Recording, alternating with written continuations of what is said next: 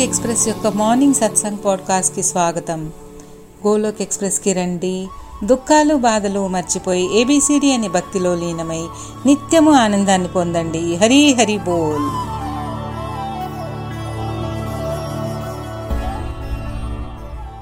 హరిహరి బోల్ జై శ్రీకృష్ణ గోలోక్ ఎక్స్ప్రెస్ ఉదయం సత్సంగ్ పాడ్కాస్ట్కి స్వాగతము హరే కృష్ణ హరే కృష్ణ కృష్ణ కృష్ణ హరే హరే హరే రామ్ హరే రామ్ రామ్ రామ్ హరే హరే హరే కృష్ణ హరే కృష్ణ కృష్ణ కృష్ణ హరే హరే హరే రామ్ హరే రామ్ రామ్ రామ్ హరే హరే శ్రీమద్ భగవద్గీత की जय श्रीला प्रभुपाद की जय गौरमिताय की जय श्री श्री रामा श्याम सुंदर की जय हरि बोल श्री कृष्ण चैतन्य प्रभु नित्यानंदा श्री अद्वैत गदाधरा श्री वासवी गौर भक्तारविंद busy through the body free as a soul Hari Hari బోల్ శారీరకంగా నిత్యకర్మలు నిర్వర్తిస్తూ పరిస్ ఆత్మని పరిశుద్ధముగా ఉంచుకోవాలి. నిన్ను నువ్వు సంస్కరించుకుని ప్రయత్ ప్రపంచాన్ని మార్చే ప్రయత్నం చెయ్యి. ఎటువంటి శాస్త్రము పైన శస్త్రము పైన కాక ఎటువంటి ధనము యుక్తి పైన కాక ప్రభు నా జీవితం కేవలం నీ కృపాశక్తిపై ఆధారపడి ఉంది. హరి బోల్.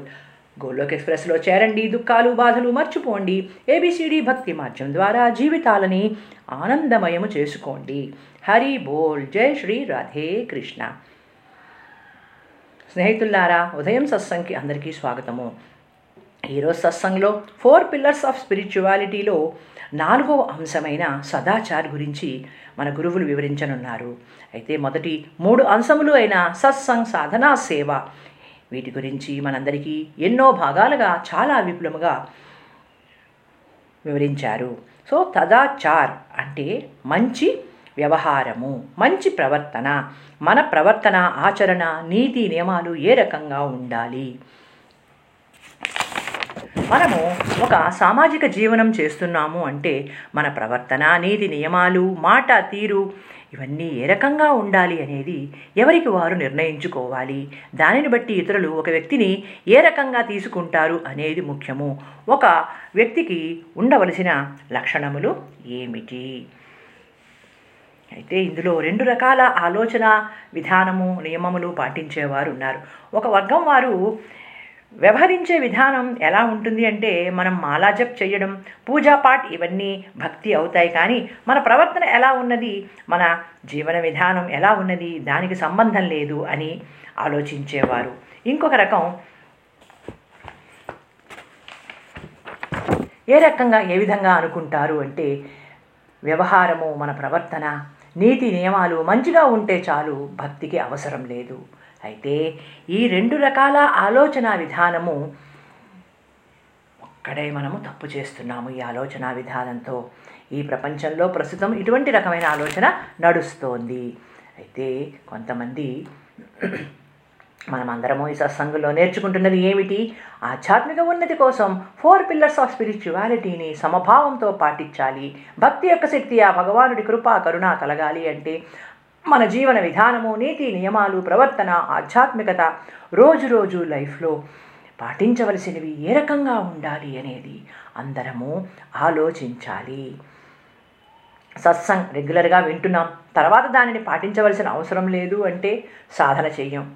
ప్రతిరోజు విన్నదానిని మనం చేసుకోము. విన్నవి వింటున్నాము జీవితంలో పాటించము. సాధన విషయానికి వస్తే మాలా జప్ ఆర్తి భోగ్ వ్రత్ ఇవన్నీ చేయగలుగుతున్నామా? ఇవి చేస్తూ ఉంటే వినమ్రతతో సేవాభావం ఉన్నతం అవుతుంది కదా? తర్వాత నాలుగవది అయిన సదాచారము. కాబట్టి ఒక టేబుల్ ఉందనుకోండి దీనికి ఒక ఉదాహరణ ఏం చెప్పారంటే ఒక టేబుల్ ఉంటే ఒక చెక్క టేబుల్ దాని యొక్క నాలుగు కాళ్ళు కూడా సరిగ్గానే ఉంటే అది కరెక్ట్గా నించుంటుంది. లేకపోతే అందులో ఒక కాలు విరిగిపోయినా టేబుల్ పడిపోతుంది. కాబట్టి దానిని ఇంకా అవసరం లేదు పనిచేయదని పారేస్తాం. కానీ మనలో కూడా మన ఆధ్యాత్మిక ఉన్నతి అనేది ఈ ఫోర్ పిల్లర్స్ ఆఫ్ స్పిరిచువాలిటీని నాలుగుని సమతుల్యంగా మనము పాటిస్తున్నప్పుడే ఎంతో ఉన్నతిని పొందగలము. సో ఆధ్యాత్మిక స్వస్థత ప్రగతికి ఫోర్ పిల్లర్స్ సత్సంగ్ సాధన సేవా సదాచార్ చాలా ముఖ్యము. వీటిపైన మన భక్తి అభివృద్ధి చెందుతుంది. మనము మన చుట్టుపక్కల ఉన్న ఎన్నో జీవ జంతువుల్ని ఎన్నో రకాల ప్రకృతి సౌందర్యాలని ఎన్నో రకాల మనుషులని చూస్తూ ఉంటాము. ఇందులో మనం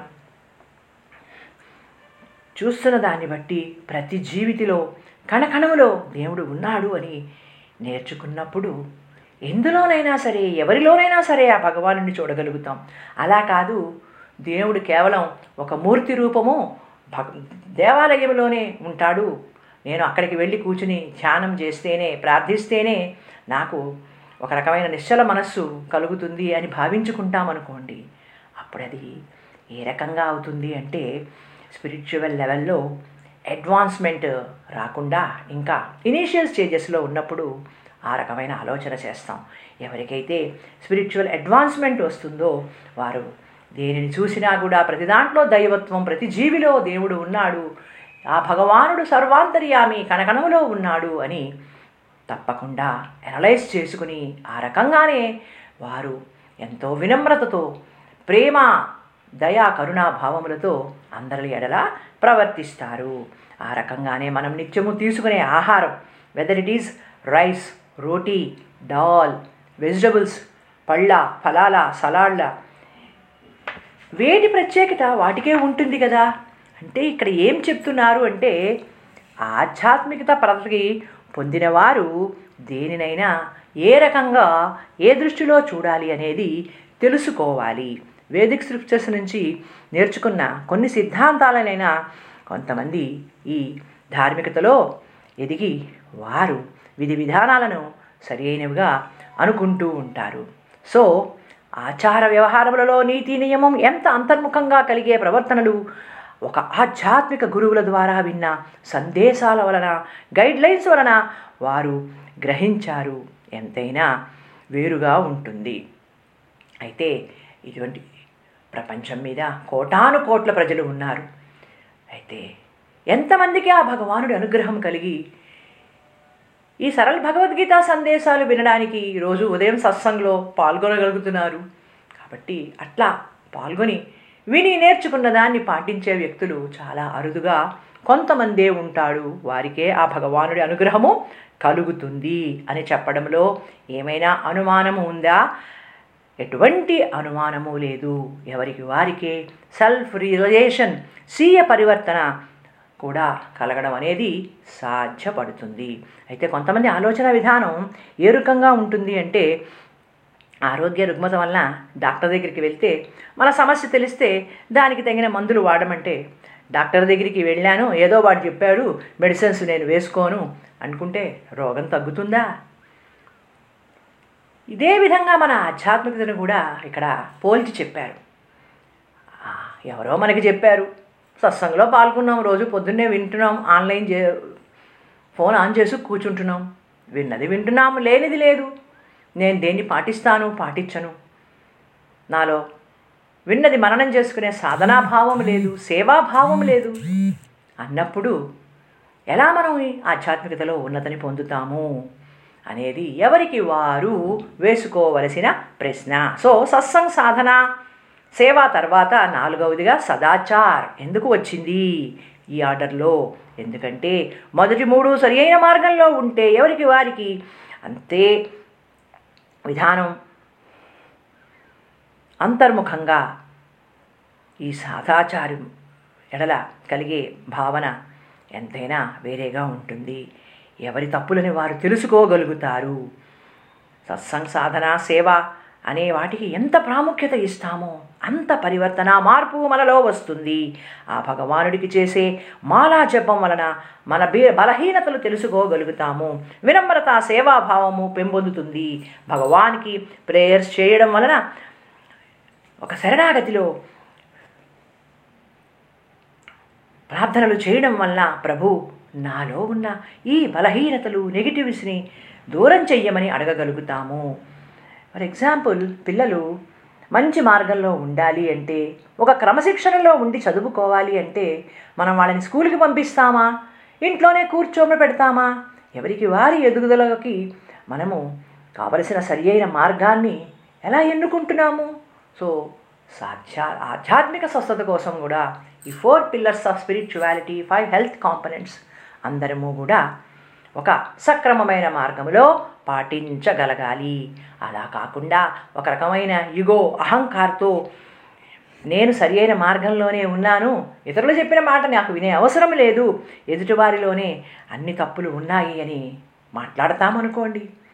అది మనలో ఉన్న నెగిటివిటీని ఒక అహంకార భావాన్ని చూపిస్తుంది. అలా కాకుండా ఎప్పుడైతే మనము చేసే ప్రతి కర్మలో ఆ భగవానుడిని యాడ్ చేసుకుని చేసే ప్రతి కర్మకి ఆ భగవానుడి ఖుషి కోసం చెయ్యగలుగుతామో ప్రభువుని ఏ రకంగా ఆధ్యాత్మిక ఉన్నతి తెచ్చుకోవడం కోసం దివ్య కర్మలుగా మలుచుకుని జీవితాన్ని ఆనందమయం చేసుకుంటాము అనేది ఎవరికి వారు ఆలోచించుకోవాలి. అయితే మానవుడి నైజం ఎలా ఉంటుంది అంటే దీని ఎందు మనస్సు సరిగా ఒక్కొక్కప్పుడు లగ్నం చెయ్యలేము. ప్రతి చిన్న విషయానికి అతిగా ఆలోచించడం లేనిపోని టెన్షన్స్ నెగిటివిటీస్ తెచ్చుకోవడం అనేది సర్వసాధారణంగా చాలామందిలో జరుగుతూ ఉంటుంది. అయితే దీనికి చెప్తున్నారు idle minds brain is devil's workshop అంతే కదా? మనకి ఏమీ ఒక సరి అయిన యావకేషన్ లేక టైంని ఎట్లా పాస్ చేయాలి అనే ధోరణిలో ఉన్న వాళ్ళకి ఎప్పుడూ కూడా ఏవో తప్పుడు ఆలోచనలు సమయాన్ని దురుపయోగం చేయడం అనేది జరుగుతూ ఉంటుంది. అలా కాకుండా ఆ భగవానుడికి మనము ఎంతైనా సరే అతి ఉన్నతమైన పొజిషన్ని ఇచ్చి భగవద్భక్తిలో ఉండగలిగితే మనలో కలిగే ఆ పాజిటివ్ యాటిట్యూడ్ ఆసక్తి ఎంతైనా వేరు. సో ఎవరికి వారు?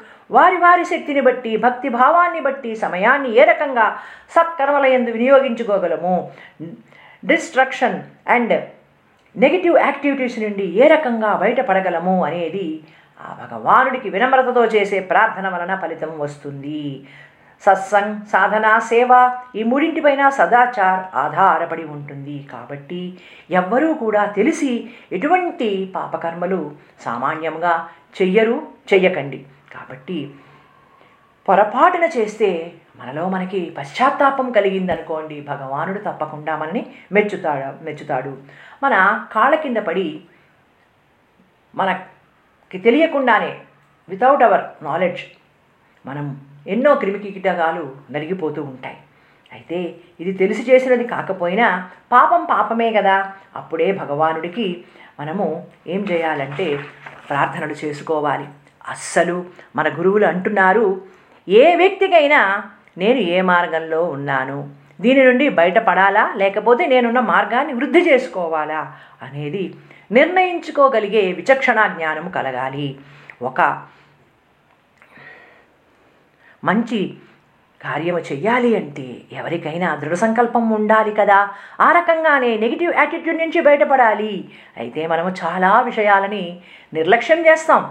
ఒక్కొక్కరం కోపంతో ఇతరులతో పరుషంగా మాట్లాడడం మన మాట తీరులో మార్పు తెచ్చుకోవడం క్రోధంగా మాట్లాడడం లేనిపోని రెవెంజెస్ పెంచుకోవడం ఇలాంటివన్నీ సాధారణంగా మానవులు చేస్తారు. అయితే మన మాట తీరులో మార్పు వచ్చినా వెంటనే మనని మనము చెక్ చేసుకోవాలి. దీనికి ఎటువంటి ఆలోచన విధానం మనలో ఉండాలి? మాటలలో సరళత ప్రవర్తనలో వినమ్రత నీతి నియమాల ఎందు ఒక క్రమశిక్షణ.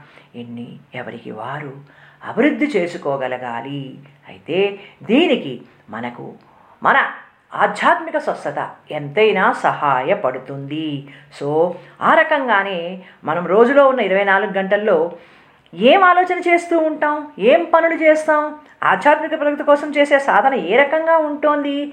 సాధ్యమైనంత నెగిటివ్ థింకింగ్ నుంచి డిస్ట్రక్టివ్ యాక్టివిటీస్ నుంచి సమయాన్ని దురుపయోగం చేసే పనుల నుంచి మనము బయటపడి టైంని ఒక రకంగా ఒక చక్కనైన క్రమశిక్షణలో నడుపుకోగలిగితే simple living and high thinking అనే ధోరణిలోకి రాగలిగితే ఇంకొకటి నీడ్ వర్సెస్ గ్రీడ్. మనకి ఏది ఎంతవరకు అవసరమో అంతవరకే తీసుకోవాలి. అది ఒక వస్తువు అవనియండి ఒకరితో మాట్లాడడం అవనండి. ఏ విషయమైనా సరే మనము మన హద్దులు దాటి ఏది కూడా ఎక్కువగా పోకూడదు. సో బాహ్య ప్రపంచమై ఉన్న వామోహము అభిరుచి వలన ఈ భక్తి యొక్క ప్రాముఖ్యతని పక్కకు పెట్టి మనము ఎన్నో అనవసర విషయాలకి చాలా విలువ ఇస్తూ ఉంటాము. అలానే దీనికి ఎగ్జాంపుల్ ఏం చెప్తున్నారంటే పిక్చర్స్ చూడడానికి వెళ్తే మూడు గంటల టైం వృధా చేస్తాం. అలానే బ్యూటీ పార్లర్స్కి వెళ్తే ఎంతమందో స్త్రీలు. పావు గంటలో చేసుకోవలసిన పనిని రెండు మూడు గంటలు అక్కడ కలిపి అనవసరంగా హృదయాన్ని సమయాన్ని వృధా చేసుకోవడం. అయితే మనం అక్కడే మన చేసే పనులకు బ్రేక్ వేసుకుని వెంటనే మన ఆలోచన విధానాన్ని మార్చుకోవాలి. ఏ పనికైనా ఒక పరిమితి ఉంటుంది. కొన్ని ఎవరికి వారికి తెలుసుకోవలసిన విషయాలు. అలానే ఏదైనా ఒక ఫంక్షన్స్కి మ్యారేజెస్కి వెళ్ళాలి అంటే ఏమి డ్రెస్సింగ్ వేసుకోవాలి? ఏమి జ్యువెలరీ? ఏ రకంగా మేకప్ అవ్వాలి? వీటి కోసమే ఎంతో విషయ సమయాన్ని వేస్ట్ చేస్తూ ఉంటాము. మనకి మనకే ఆధ్యాత్మిక స్వస్థత వృద్ధి పొందినప్పుడు మన గోలోక్ ఎక్స్ప్రెస్లో నేర్చుకుంటున్న సందేశాలు గైడ్లైన్స్ మనకి పాటించగలిగే స్థితిలో ఉన్నప్పుడు అవన్నీ కూడా మన డివోషనల్ ప్రోగ్రెస్కి ఎంతో తోడ్పడుతున్నాయి అని చెప్పడంలో ఎటువంటి సందేహమైనా ఉందా? మనకి మనమే ఒక క్లారిటీ వస్తుంది. ప్రతిదీ జీవితంలో అవలంబించి పాటించి ఈ భక్తి శక్తిని తెలుసుకున్నప్పుడు ఆ ఆనందము మనకి కలిగే ఒక మానసిక ప్రశాంతత అది ఎంతైనా అత్యుత్తమము అద్భుతము. అయితే ఈనాటి ఈ సత్సంగ్ సదాచార్ అంశానికి దగ్గరగా పదహారవ అధ్యాయంలోని ఒకటి రెండు మూడు నాలుగు శ్లోకములు మనం మననం చేసుకోవడం ఎంతైనా అవసరమని మన గురువులు చెప్తున్నారు. ఓ ఇక్కడ chapter sixteen shlok one two three and four. అభయం స్వత్వం సశుద్ధి జ్ఞానయోగ వ్యవస్థితి దానం దమశ్చ యజ్ఞస్య స్వాధ్యాయస్తవ ఆర్జవం. నిర్భయత్వము అంతఃకరణ శుద్ధి తత్వజ్ఞాన ప్రాప్తి జ్ఞానయోగమునందు నిరంతర దృఢశుద్ధి మరియు సాత్విక దానము ఇంద్రియ నిగ్రహము భగవంతుడు గురువులను అంటే దేవతలను పూజించుట మరియు అగ్నిహోత్రాది ఉత్తమ కర్మలను చేయడము వేదశాస్త్రాల పఠనము భగవన్నామ సంకీర్తనలు గుణకీర్తనలు సధర్మాచారణం మరియు శరీరేంద్రియ అంతఃకరణ సరళత్వము. సో ఇక్కడ భగవానుడు ఏం చెప్తున్నారంటే నిర్భయత్వం అంతఃకరణ శుద్ధి తత్వజ్ఞాన ప్రాప్తికై ధ్యాన యోగమునందు నిరంతరము దృఢసిద్ధి సాత్విక దానము ఇంద్రియ నిగ్రహము భగవంతుని దేవతలను గురువులను పూజించుట అట్లే అగ్నిహోత్రం చేయడం వేదశాస్త్రాలను పఠించడం మరియు భగవంతుని గుణగణాలను కీర్తనం చేయడం సధర్మాచారం కష్టములను ఓర్చుకొనుట శరీర ఇంద్రియ కరణముల సరళత్వం. ఇవన్నీ కూడా నేర్చుకోవాలి అని చెప్తున్నారు. రెండవ శ్లోకం అహింసా సత్యమక్రోధ త్యాగ శాంతిరపైసునం దయాభూత్వేషలోత్యుష్యం మార్దవం హీల చావలం. ఇక్కడ ఏం చెప్తున్నారంటే అహింస అక్రోధం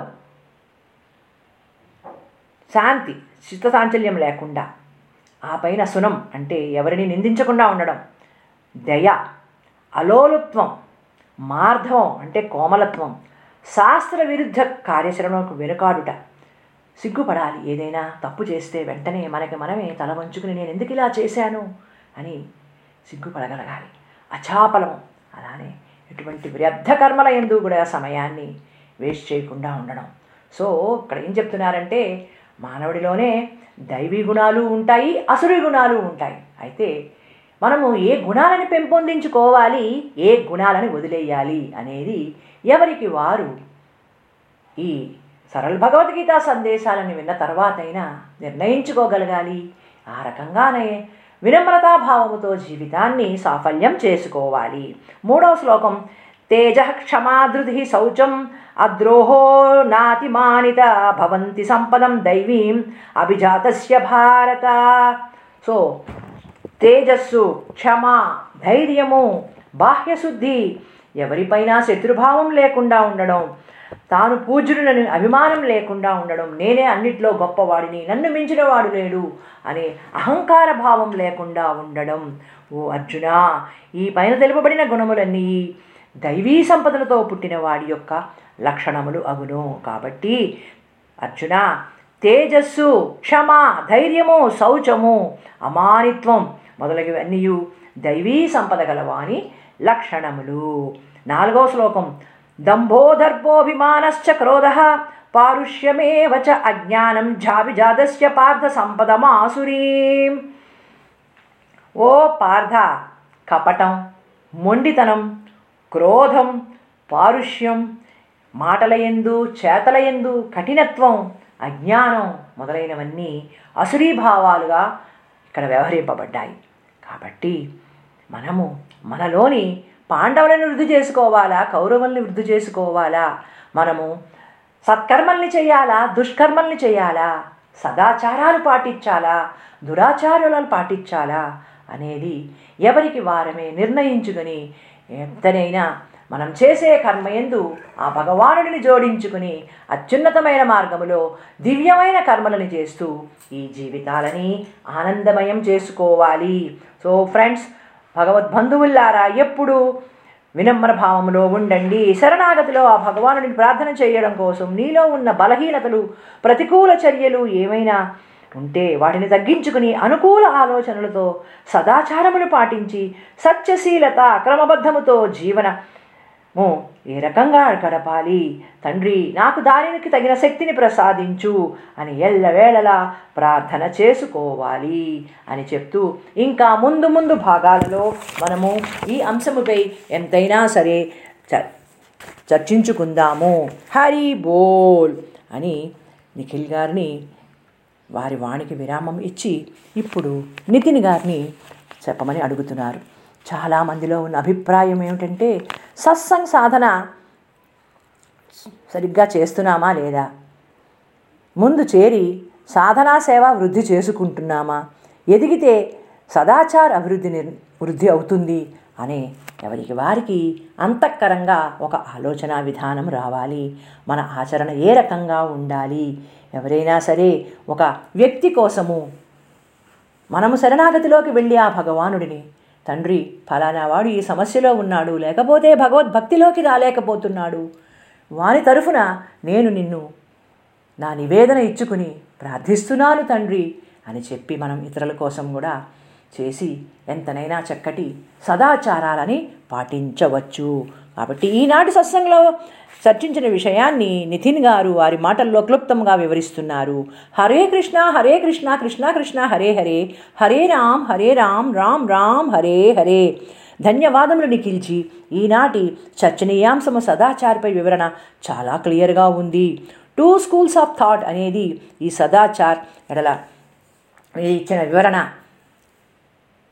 మన అందరి యొక్క ఆధ్యాత్మిక స్వస్థత చేకూరిన నాడు ఆలోచన విధానము మనలో వచ్చే స్వచ్ఛత సదాచారములు పాటించడానికి నీతి నియమాలతో ఒక సంఘజీవిగా ఎలా ఉండాలి అనేది తప్పకుండా అందరము నేర్చుకోగలగాలి. మనము ఈ గోలోక్ ఎక్స్ప్రెస్ సంస్థ ద్వారా మన ఆధ్యాత్మిక ఉన్నతి కోసం నేర్చుకున్న ఈ గైడ్ లైన్స్ అండ్ పాజిటివ్ ఎనర్జీని మనని ఎంతగానో ప్రేరేపిస్తోంది. దాని దీనిలో మూడు నాలుగు సంవత్సరములుగా చేరి విని నేర్చుకున్న వాటిని ఎవరికి వారు పొందుతున్న ఉన్నతి ఏ రకంగా ఉంది మనం అనుభ అందరము అనుభవిస్తున్నాము కదా. Four pillars of spirituality satsang sadhana seva ఈ మూడు పిల్లర్స్ సక్రమంగా ఉంటే నాలుగవ పిల్లర్ అయిన సదాచార్ ఆటోమేటిక్గా ప్రాప్తిస్తుంది. ఇక్కడ కూడా నిఖిల్ గారు చెప్పినట్టే నితిన్ గారు కూడా ఒక బల్ల దాని నాలుగు కోళ్ళ ఎగ్జాంపుల్ ఇస్తున్నారు. సో ఒక కోడు వంగిపోయినా ఆ బల్ల ఎందుకు పనికిరాదు.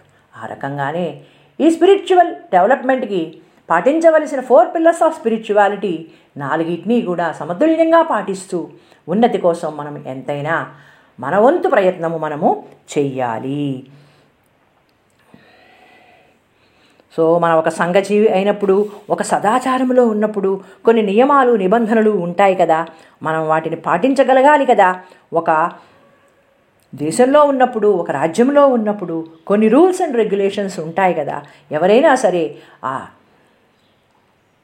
చట్టబద్ధమైన నిబంధనని ఉల్లంఘించి వారి ఇష్టానుసారము వారు ప్రవర్తించాలి అనుకుంటే తప్పకుండా దానికి ప్రభుత్వము వేసే శిక్ష వేస్తుంది జరిమానాలు వేస్తుంది శిక్షించబడతారు. సో అలానే ఒక ఉన్నత కుటుంబంలో ఒక ఆధ్యాత్మిక ఆచార వ్యవహారాలు ఉన్న కుటుంబంలో ఎవరైతే పెద్దలు నేర్పిన వినయ విధానాలను గౌరవ మర్యాదలను సంస్కారములు అన్నీ చిన్నతనం నుంచి మనకి నూరిపోసినప్పుడు తప్పకుండా మనము మన జీవితంలో వాటిని పాటించుకుంటూ ఒక సంఘజీవిగా నీతి నిజాయితీతో వినయ వినమ్రతలతో మన మాటలలో సరళతతో అందరి ఎడలా ప్రేమ అభిమానం చూపిస్తూ సదాచారములు పాటిస్తూ జీవనం సాగిస్తే మనము తప్పకుండా ఆ భగవాన్ బుక్స్లో మంచి మార్కులు కొట్టేస్తాము. సో ఈనాటి అంశానికి దగ్గరగా ఉన్న చాప్టర్ పదహారులోని ఒకటి రెండు మూడు శ్లోకాలు చాలా చక్కగా మన నిఖిల్ గారు వివరణ ఇచ్చారు. సో ఇక్కడ ఏమిటంటే చెప్తున్నారు? మనలో ఉన్న దైవీ గుణాలన రాక్షస గుణాలన వేటి ఉన్నతి కోసం మనం పాటుపడాలి అనేది మనము ఎవరికి వారమే నిర్ణయించుకొని దైవీ గుణాలను అభివృద్ధి చెందుకోవడానికి మనలో ఉన్న అసురీ గుణాలని నెమ్మది నెమ్మదిగా మనలో నుంచి బయటికి తీసేయడానికి ఈ భగవద్భక్తి మార్గంలో మన వంతు సేవ మనము చేయాలి మన వంతు కృషి మనము చేయాలి సో ఫ్రెండ్స్ మనలో ఉన్న బలహీనతలు విషయ వికారములు తగ్గించుకుని ఒక ఆధ్యాత్మిక చింతనలో పాజిటివ్ వేలో సదాచారములు పాటిస్తూ జీవితంలో ఉన్నతి పొందండి. చిన్నతనం నుంచి పిల్లలకి కూడా పెద్దలు పాటించే ఆచారములు నియమములు గౌరవ మర్యాదలు అలవరిస్తే వారు కూడా చక్కనైన భావి పౌరులుగా భవిష్యత్తులో మలచబడతారు. ఆ భగవానుడి కృప వలన పెద్దలని గౌరవించమని నమస్కరించమని ఆశీర్వచనములు తీసుకోవాలి అని అలానే ఏదైనా ఒక తినే పదార్థం ఉంటే అందరూ కలిసి తినాలి అని దాచుకుని ఒక్కరే తినకూడదు అని sharing is caring caring is love love is devotion అనేది వారికి చిన్నతనం నుంచే అలవడేలా చెయ్యాలి.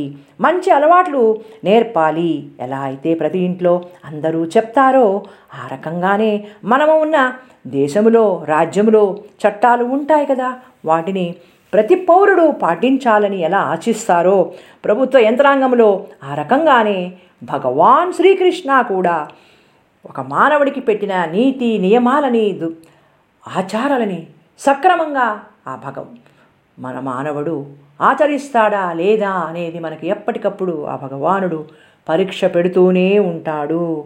కాబట్టి మనమందరము ఈ భగవద్భక్తి మార్గంలో ఆ భగవానుడు పెట్టే ప్ర పరి పరీక్షలకి మనము మన వంతు కృషిని చేస్తూ ఆ పరీక్షలలో నెగ్గడానికి